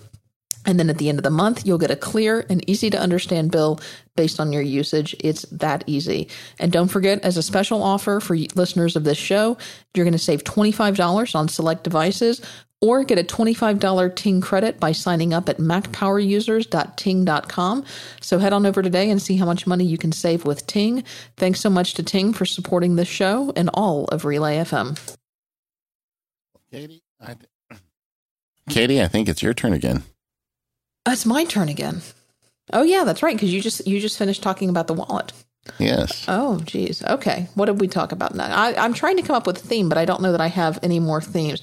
I, I, guess if we want to keep kind of on the on the food somewhat related theme, um, one of the things that that I've done differently, especially as I've, I've switched to the new firm, and I've I've done this for a while, but I've been really diligent about uh, bringing my lunch to work, and you probably do that now too, since you yeah, do that every home. day. Do yeah. that every day. yeah. For some of us who don't work at home, it's not that simple because you actually have to bring your lunch. But um, so I've I've got a lunchbox and I've got um, I, I've got containers. And so uh, typically when I cook, I cook a large meal a couple of times a week and then I have lots of leftovers and I partition those leftovers out into containers and and I'm good to go. And one of the things that I so that's one of the things that I found has really helped keep me honest and make sure that I've always got food in the fridge ready to grab and go for lunch and, and a nice insulated lunchbox to stick it in. Uh, one of the things that helps with that is I have gotten rid of all of my plastic Tupperware type containers, all of my plastic Rubbermaid, and um, you know just those containers that you pick up over the years, and I have replaced them all with glass lunch containers. Um, Rubbermaid makes some, Pyrex makes the set that I have but it's made things really simple. Number one, they just feel like much nicer containers. So I have a whole set of them now in one of the bottom drawers of my kitchen with with matching lids. Um, they stack well nicely in the drawers and then in the refrigerator once I've got them stacked together. And then it makes it really easy when it comes time to uh, you know reheat things at the office. Is I can just stick the whole because you know you're not supposed to reheat all this plasticky stuff yeah. and then you know yeah. eat the reheated plastic. So it makes it real easy just to you know to cook it. You can put the hot food in it. You can wait for the food to cool down and then put it in the refrigerator, and then you know take it from the refrigerator, take it to the office, and then take it and put it directly in the microwave, and then eat right out of it. And then you know cl- it cleans up easy because it's glass, and then take it home and you're done. So I have no more plastic um, containers in my in my place, and it's been nice. Yeah, I, I um, everybody used to make fun of me the old place because I actually used to bring a brown paper bag and you know put my sandwich in a little piece of plastic. So, so you're definitely got me beat on this game. Yeah, and you know, I just see everybody else at the office. You know, twice a week they're ordering pizza, or you know, they're they're going to the local sandwich shop or whatever. They're just they're spending a ton of money and not eating particularly healthy. And I'm just like, no, I'm I'm good. I brought my lunch. Well, I often g- go out to lunch with the colleagues and you know. Oh, I will. I will if things, it's but, you know if it's a if it's for a client specific thing, but you know just to order something and bring it in to eat it at my desk. The, the other advantage to that is it's just so much faster. I mean, you get your work done. You know, you sit down and the you know you don't have to get in your car and go somewhere. Uh, you get your lunch done. You know, done eating it much quicker than when you you know go out and deal with all that stuff. So. Uh, all right, I'm behind that. Now I have another one. This is uh, tech related, and over the years, I um I've been buying these bags. Wait, are you are you saying my glass lunch containers aren't tech related? I'm not exactly sure how they are. How are they tech related? They're geeky. It's a geeky thing. It, it's a geek gift guide, not a tech gift guide. Okay, and I just said something a little more tech related. That's okay. all. I'm not saying it's not geeky. All right. Now, if if your you know glass Pyrex whatever had you know, uh, an image of a Klingon in it or something. I guess I guess that wouldn't be tech related you can, either. You can get stickers. What if I had a Bluetooth lid that would tell you if someone was eating your lunch oh, and, get, yeah. and notified you on your phone? There you go. Or like an alarm built in. Yeah, it's funny. Sometimes be like, this is not your lunch. I mean, this is one of our weaknesses, right? You and me, we we're always looking for the geeky side of things. I needed a, a pH meter for my garden because I there's some parts where I'm I'm having some issues. And and the first thing I looked for was, you know, the geekiest pH meter I can find that I can stick in the ground and will, you know, Bluetooth compared to my phone. And then I realized I could get one that's just got an analog dial on it that's like 15 bucks that does exactly what I need. And uh, and I ordered I ended up getting that one, you know, but it's very hard for for folks like us not to want to go with the super nerdy one that has an app. You know, it's very hard. Anyway, um, so I, I, we um I think it was friend of the show Connor um at Macworld years ago, maybe you know like more than at least more than five years ago, uh, was walking around with this great leather bag that he had his Mac in, and I I admired it. I said, "Where did you get that?" And he said, "Oh, you got to go to Waterfield, and Waterfield is at sfbags.com." and I haven't really talked about that much on the show over the years, but I have spent a small fortune there because every time I get a new computer, I usually end up getting a bag from these guys. And, you know, truth be told, about 10 minutes before we started the show today, when I was putting SF bags into the show notes, I went ahead and ordered one for my iPad Pro as well. So they just make beautiful uh, leather uh, bags for your um, computers. It's at sfbags.com, but the company name is Waterfield. Uh, they have different options no matter what type of Apple device you have. I think they even have now. I saw cases for the the new Magic Trackpad and the new keyboard, and I think they even have them for the Apple TV. They they they cover all the Apple products, and largely they're they're rugged canvas or waxed canvas or leather or some variant thereof, and they're not the cheapest, but they're not super expensive either. As an example, the the one I bought for my iPad Pro is a sleeve that's got a little um, piece of elastic on the end and it can just slide right in. I think it was sixty dollars, and you know that's I understand that's not you know nothing, but it, it you can spend a lot more on on bags and things for these things. But I I just been very happy with them. I bought many of them over the years. Some of them have been passed down as I got a new computer. I hand the bag down to my kids with the computer, and they just beat the heck out of them, and they still look great. And uh, it's just a really nice place if you want to get a new bag for your computer or Apple related device. Have you ever used any of their stuff, Katie? I, I haven't, but I've. They're very nice products. I've seen them. I've a lot yeah. of people I know have them. Well, you know, like, you know me. I'm a Tom Bihn girl. Yeah, I know you are. I know you like their stuff. Like even that bag I was carrying around in Florida is is one of their products. They have like a kind of a messenger bag that you can just throw stuff into, and um, I have one of those too. So anyway, uh, so I would check out Waterfield. Uh, speaking of um, kind of girl power and stuff, I I'm going to recommend Power Tools. I, right. I think I think whether you are male or female, single or married, whatever, everyone needs their own set of power tools, at, least a basic set of power tools. This is one of the things I was very fortunate. My dad believed strongly that I needed a set of power tools and I needed to know how to use them. And I've, I've got to say, I'm pretty handy. I bet uh, you are. I am. I I've the same got, way. I, I've I've had my girls. I mean, when I do stuff, I they they help me. I don't want them to have to go to some stinky boy one day, you know, to hang a picture or or put together some IKEA furniture. Yeah. And, you know, I, one of the things that I realized I was putting up shelves in my new office and I was putting up my fractures in my new office. And I had my shelves and I had my laser level and I had my drill and, and I had my, um, I brought in my own, um, tape measure. And someone in my office like walked by and looked at me and they said, wow, you're, you're, I don't know if I can say the word they said on the, it was complimentary what they yeah, said okay. on the show. Uh, and I said, "Why, yes, yes, I am. Um, and, um, and so they were they were impressed as well. But a, a, couple of things I think you need, and what I have is I have the Black and Decker's got a nice line of tools. I think they're called the Firestorm line. Um, and one of the things that nice is is that they they all have the same interchangeable battery, so you end up with the same battery for all of these these tools, and you can interchange them. So I end, I started with a basic starter set that included um, a, a, drill. It included a little hand um, uh, a hand vacuum. It included a flashlight, and then I've expanded over the years. I've now got the blower that goes with it. Um, I've I've I've got the edger that goes with it. Um, I've got the laser level that's part of that set. So you can you can just build from there. I've I've got the circular saw that's that's part of that set. Wait, so, wait a second. Wait, you've got a circular saw? Yes, I have a circular saw. All right. Now I now I have respect. Yeah, I've got a jigsaw that's all right. That's part of that set. I mean, you never know when you need this kind yeah. of stuff. Um, and so I think you, you, need you need everybody needs at least a basic drill, and I must say a laser level and a stud finder. Usually, you can buy those combined together. I'll put a link in the show notes. Uh, come in incredibly handy to have a laser yeah. level and a stud finder. Um, so drill, laser level, stud finder, um, and a good set of screwdrivers and a good set of wrenches, and that will that's that's the basic piece of a starter kit.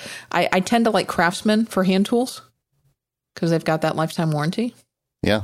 Um, and then uh, pliers, you know, needle nose and regular. You know, that's a part of me after almost 300 episodes. I think I've never mentioned that I'm like an avid woodworker. Oh, so did do you, you have about me? Yeah, I did know that. Yeah, I know you made yeah. your standing desk. Hey, whatever yeah. happened to that? Do you still use that all? I uh, my I've got a family member that has a back problem, so um, I've loaned it to him, and the desk I have at home goes up and down, so I don't need it here and uh, he really appreciates it. I go over and visit it on a routine basis. Um, but yeah, so I, yeah, I, I, um, boy, I could, we could that, talk about a rabbit hole. Um, but anyway, uh, I would say on power tools that if you're really great, like if you're a professional, I, I always thought Bosch made some really great power tools. Hand tools, I would agree with you. Um, although I also, I, my big thing is I use a lot of, Jap- I make my own planes. I, I get these really sharp blades and I make Japanese style planes.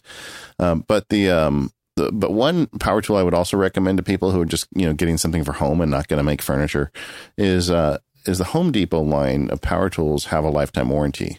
Um, and so we, I bought a little utility drill, um, years ago and it, we had a problem with it. I brought it in. They just gave me another one and I thought that was really nice.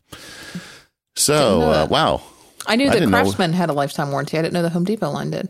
Yeah, yeah. Anyway, it's orange. I don't remember what the name of the brand is, but it, they, it's their their built-in brand, and it comes with a lifetime warranty.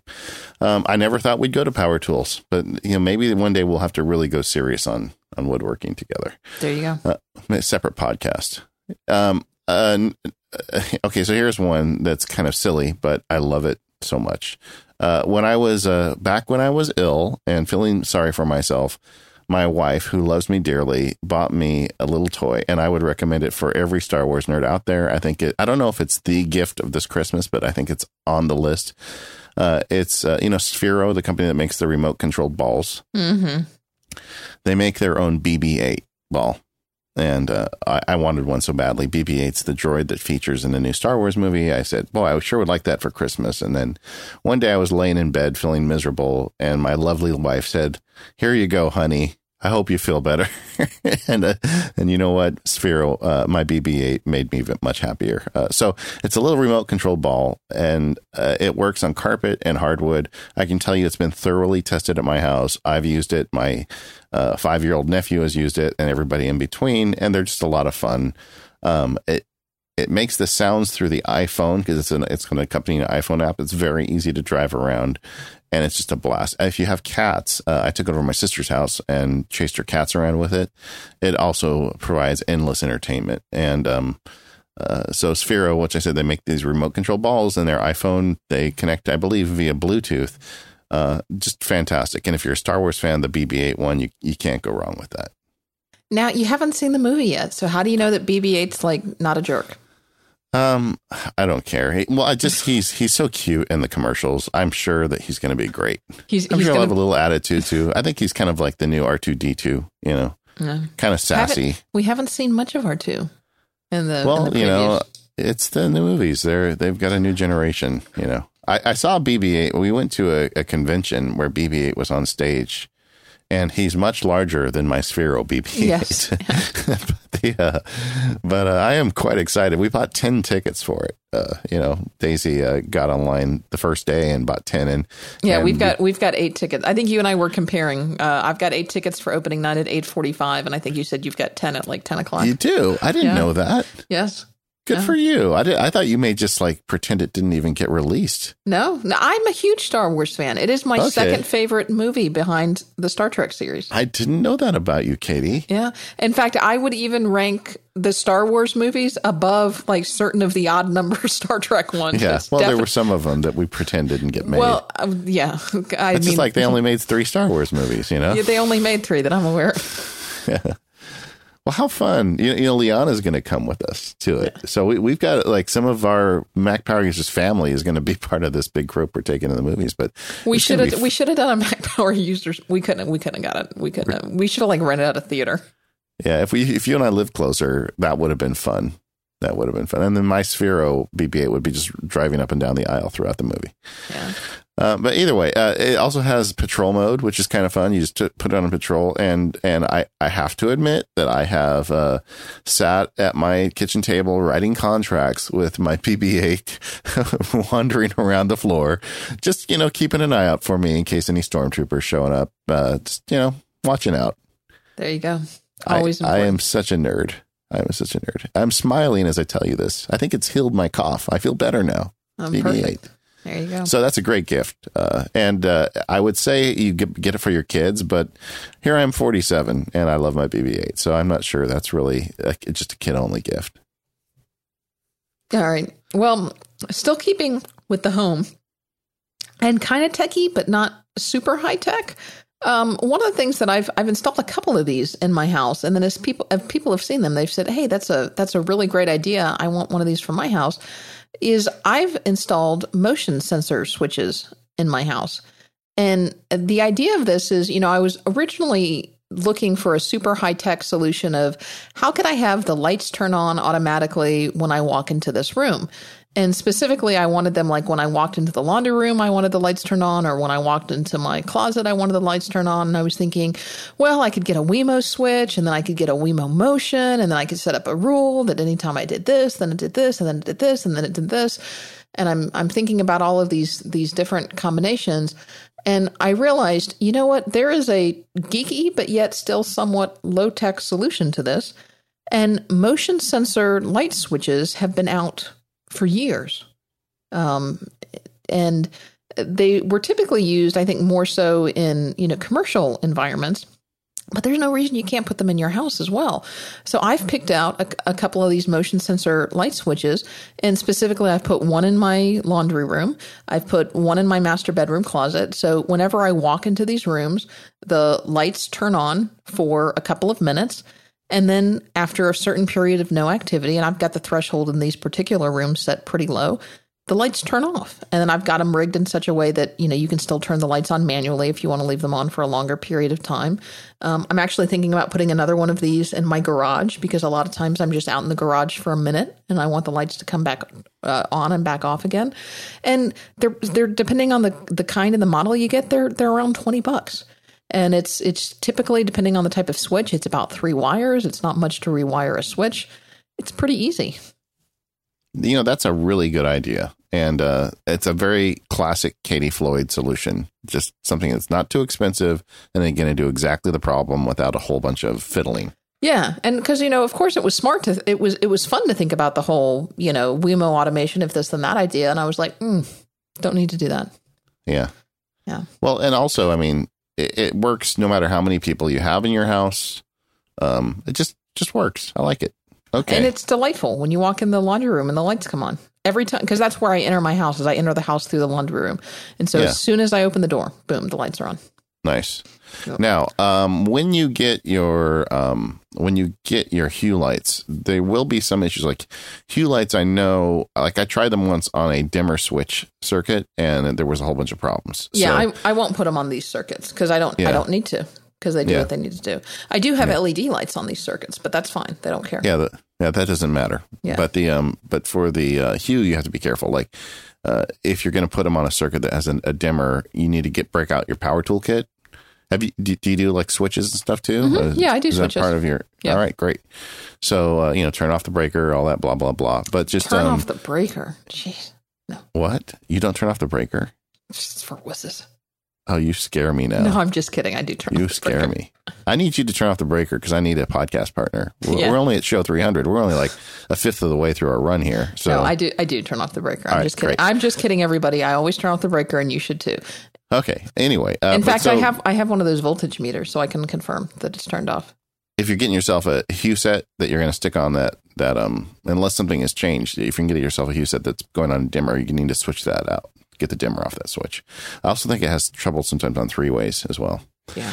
Anyway, um, it, before we go on, I've got some more. Uh, let's talk about our last sponsor, and that's our friends over at the Omni Group. And Omni has been a long time sponsor of the show. We we love them and uh, appreciate the great software they make the software I wanted to talk about today, because I was just using it today on my gigantic iPad and I love it, is, is Omni Outliner. It's such a great application. I had somebody send me a bunch of information and it was just a garbled mess and I didn't know what to do with it. So I just opened an Omni Outline and just started putting entries in it. And then slowly I made order out of chaos with the Omni Outliner. And, and that's what Omni Outliner does for you. It, it's, you know, it's across platforms. It works on the Mac and it works on the iPad and it works on the iPhone. You've got the omnipresence uh, syncing ability, so the thing can sync across them. Once you you put data in one place, it automatically shows up in the next place. And uh, they've got the design across all the platforms too, so it looks great. The built-in themes work no matter where you get started. Uh, with the the newest version, they've got a ton of additional things you can do. You can create lists, you can outline a speech, take notes, or write a novel in the application.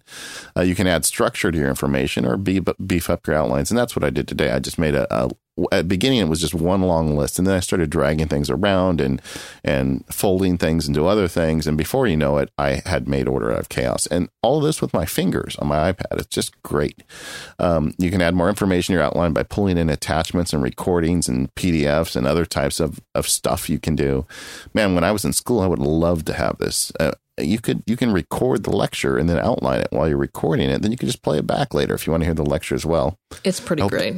I hope you don't get thrown out of school for that. I don't know if that's a, a thing anymore, but I would imagine teachers expect that to be going on. Um, uh, you can share it out to others. You know, when the outline's done, like one of the things I do when I make an outline for client related stuff is I send them a, I send them a PDF. You know, it doesn't matter what device they're using or what platform they're on. Everybody can read a PDF, and Omni Outliner makes that super easy. And all the information syncs across, like I was saying. So no matter where you're at, it just works. And with the Pro version, you get additional features like additional export formats, Apple script support, advanced styling controls, and a lot more. So, uh, just a great outlining application. I've tried them all. This is the best one. Um, try it before you buy it if you want. They've got a two week free trial by visiting the Omni Group. They have a 30 day money back guarantee if you're not happy with it. And it's priced very reasonably. Uh, they also have a student plan going back to the students. If you contact them, I think they have student pricing. So, um, check it out omni outliner like i said it's it's just the solution if you need to do any kind of outlining on uh, any apple device the omni group is the place you need to go i was thinking about when i was writing the outline for this ad spot i bought the omni outliner it's the first omni product i bought uh, and it was in a, a cardboard box at a software store Isn't that weird? I mean, who does that wow. anymore? Yeah. Anyway, I bet um, it didn't throw up an error telling you the app was damaged and couldn't be. yeah, run. it didn't. It didn't.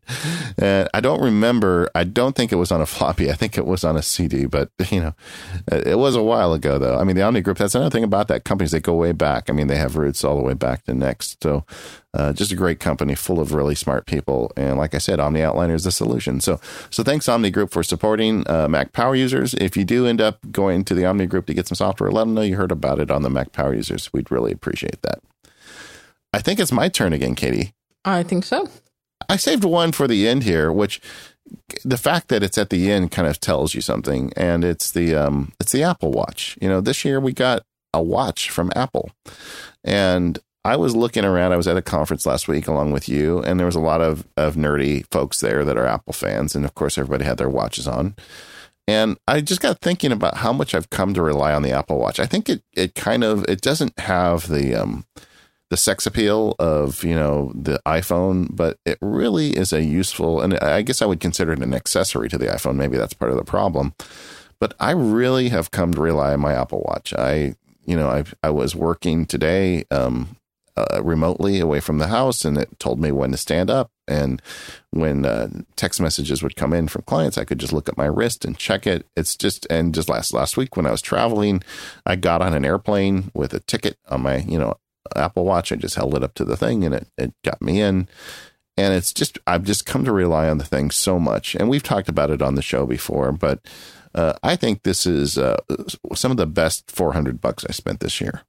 I, I agree with you completely. I love my Apple Watch. If it broke tomorrow, I would immediately go out and buy another one.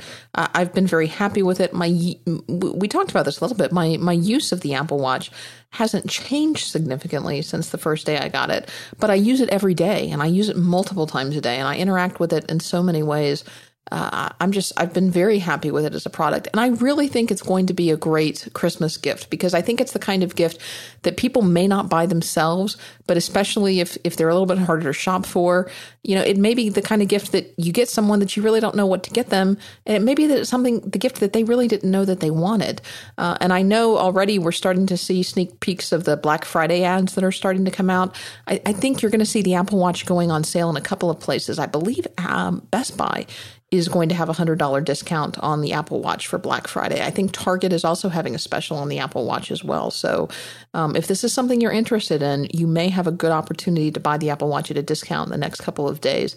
Uh, Apple also typically does their own kind of uh, Black Friday sales where it's one of the few, only days a year uh, that Apple will discount some of their products. So, um, if you are considering buying an Apple Watch for somebody this year, uh, th- this week is the week to do it you know, one thing, and I, I, don't want to get creepy about this, but my wife has one too. And one of the things I've really enjoyed is we have a little secret kind of language where we tap to each other and send each other heartbeats. And I don't know, I'm sure that sounds goofy, but it's kind of nice being able to do that. And when you're like somewhere where you can't really talk to each other, but you can just let them know you're thinking about them. And uh, after 20 years of marriage, we still like to um, send each other heartbeats once in a while, which is kind of nice. Um, so I don't know if you've got one already, you may want to consider getting one for your significant other. That's kind of fun.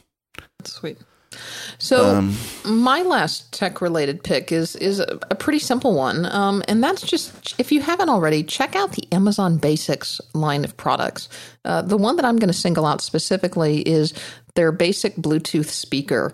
I used to have, um, oh gosh, what is it? The jaw, the Jawbone Jambox, which is the the pretty standard, you know, Jambox that everybody started out with. It was one of the first ones. I got it a couple of years yeah. ago, um, and it finally died. It might have been because I dropped it. I don't know. Who knows? Maybe. It, you know, could, could have been why, but uh, it finally died.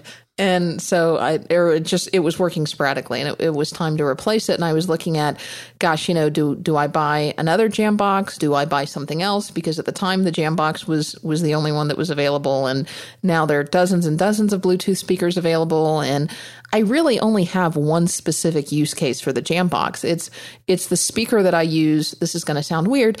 It's the speaker that I use in the bathroom while I'm get ready in the morning. Yeah, um, you know, it's it's kind of my podcast speaker, and it's in there, and it's you know, it's it's you know subject to humidity and all this. So I really didn't want a super expensive speaker in there because uh, I didn't know how waterproof it was.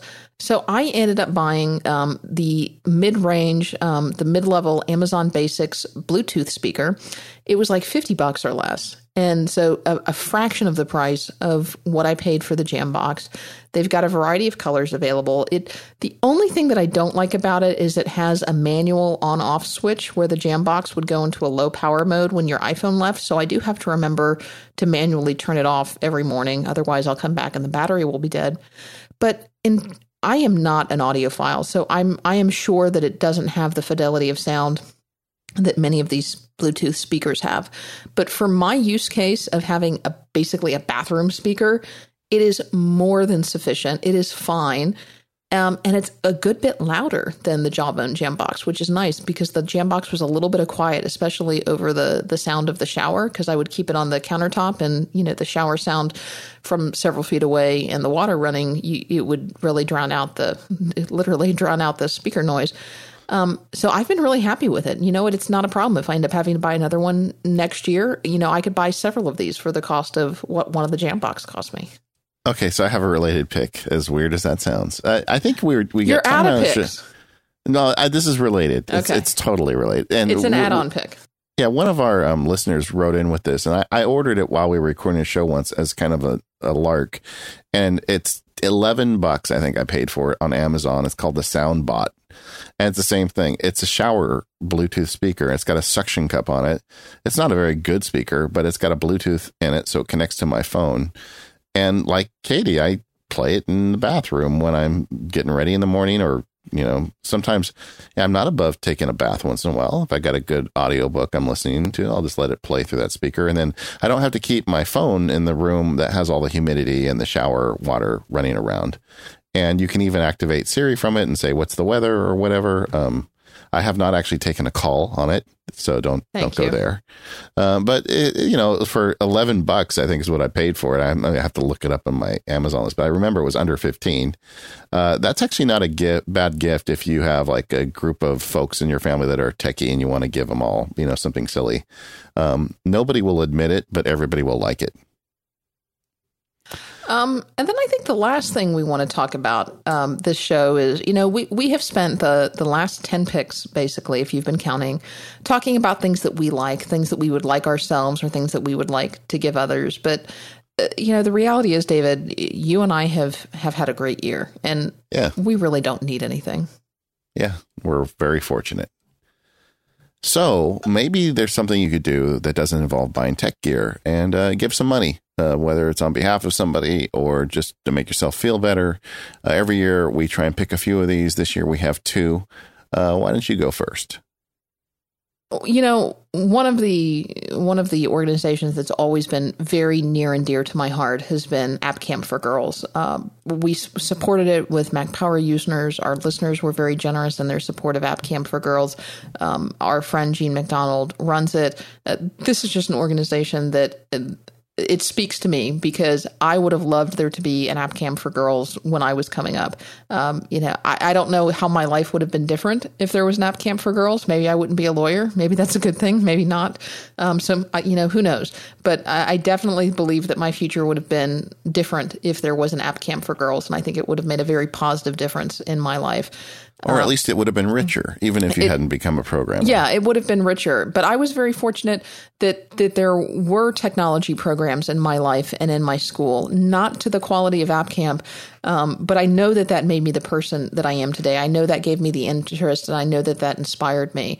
Um, my middle school was one of the was the only one of the few in the state um, that had a technology lab. You know, we had uh, Mac LC computers for desktop publishing. We had a radio lab. We had a video production lab. Um, and you know that's what and can you imagine if you were that middle school age student instead of you know getting to play on a Mac LC computer, getting to design apps? So, um, App Camp for Girls is a is an organization that when I have a couple of extra bucks that that I choose to support and uh, may be worthy of your consideration as well. Yeah, you know the uh, the Sparks family is heavily invested this year. In 2016, there's going to be an app camp for girls. This, I guess, I can announce this now. I don't know if Jean will get mad at me. Uh, there'll be an app camp for girls in Orange County, California. My wife is um, the czar of that. She's getting it all sorted out. So, um, uh, if you guys, if there's anybody in Orange County that wants to volunteer to help put this thing on, let us know because we're we're deeply involved with that right now. Uh, I wanted to pick another charity, and the one that seems to be appropriate, especially this year, we've joined this relay network, and we're s- such good friends with Stephen Hackett, and we know that St. Jude has done such a great job of taking care of his son who's been struggling against cancer. I mean, St. Jude uh, takes care of sick children. They don't care if the parents have money or not. They just take care of sick children. It's a charity that I've given a lot of money to over the years, and I feel so good about it. And I think that'd be another one. We'll put a link in the show notes. Um, that would be worthy of of a nice holiday donation. Anyway, Katie Floyd, we made it through another year of Mac Powers' gift guides. Um, we had um, lots of people interested in this. So we get it every year. If you think we missed something, let us know. You know, we'll we'll have a live show that will come out after this show publishes. So there's still room to put a few more interesting gifts out there. I guess one of them I would always look at if you've got a geek in your life is um, what is it thinkgeek.com Mm-hmm. That's a good um. I think that that's a good place if you've got geeks in your life and you don't, still don't know what to get them. They've got all of the major, you know, fandoms covered there. Your Doctor Who, your Star Wars, your Star Trek, got it all covered. Um, and uh, I think there's an increasing number of those. It's okay to be a geek now. When I was a kid, they just beat me up, but now it's actually okay and kind of cool. So, uh, fortunately, there's a lot of products coming out for us. All right, and I think that's going to wrap us up. And we've got another geek guide uh, in the can, as they say. Um, thanks to our sponsors for this episode. You've got um, Braintree, Fracture, Ting, and the Omni Group. Um, and of course, if you want to send feedback to that feedback episode, you can uh, do that by email. You can send us email to feedback at macpowerusers.com. Or we're on Twitter. The show is Mac Power Users. I'm Katie Floyd, and David is MacSparky. We'll see you all next week.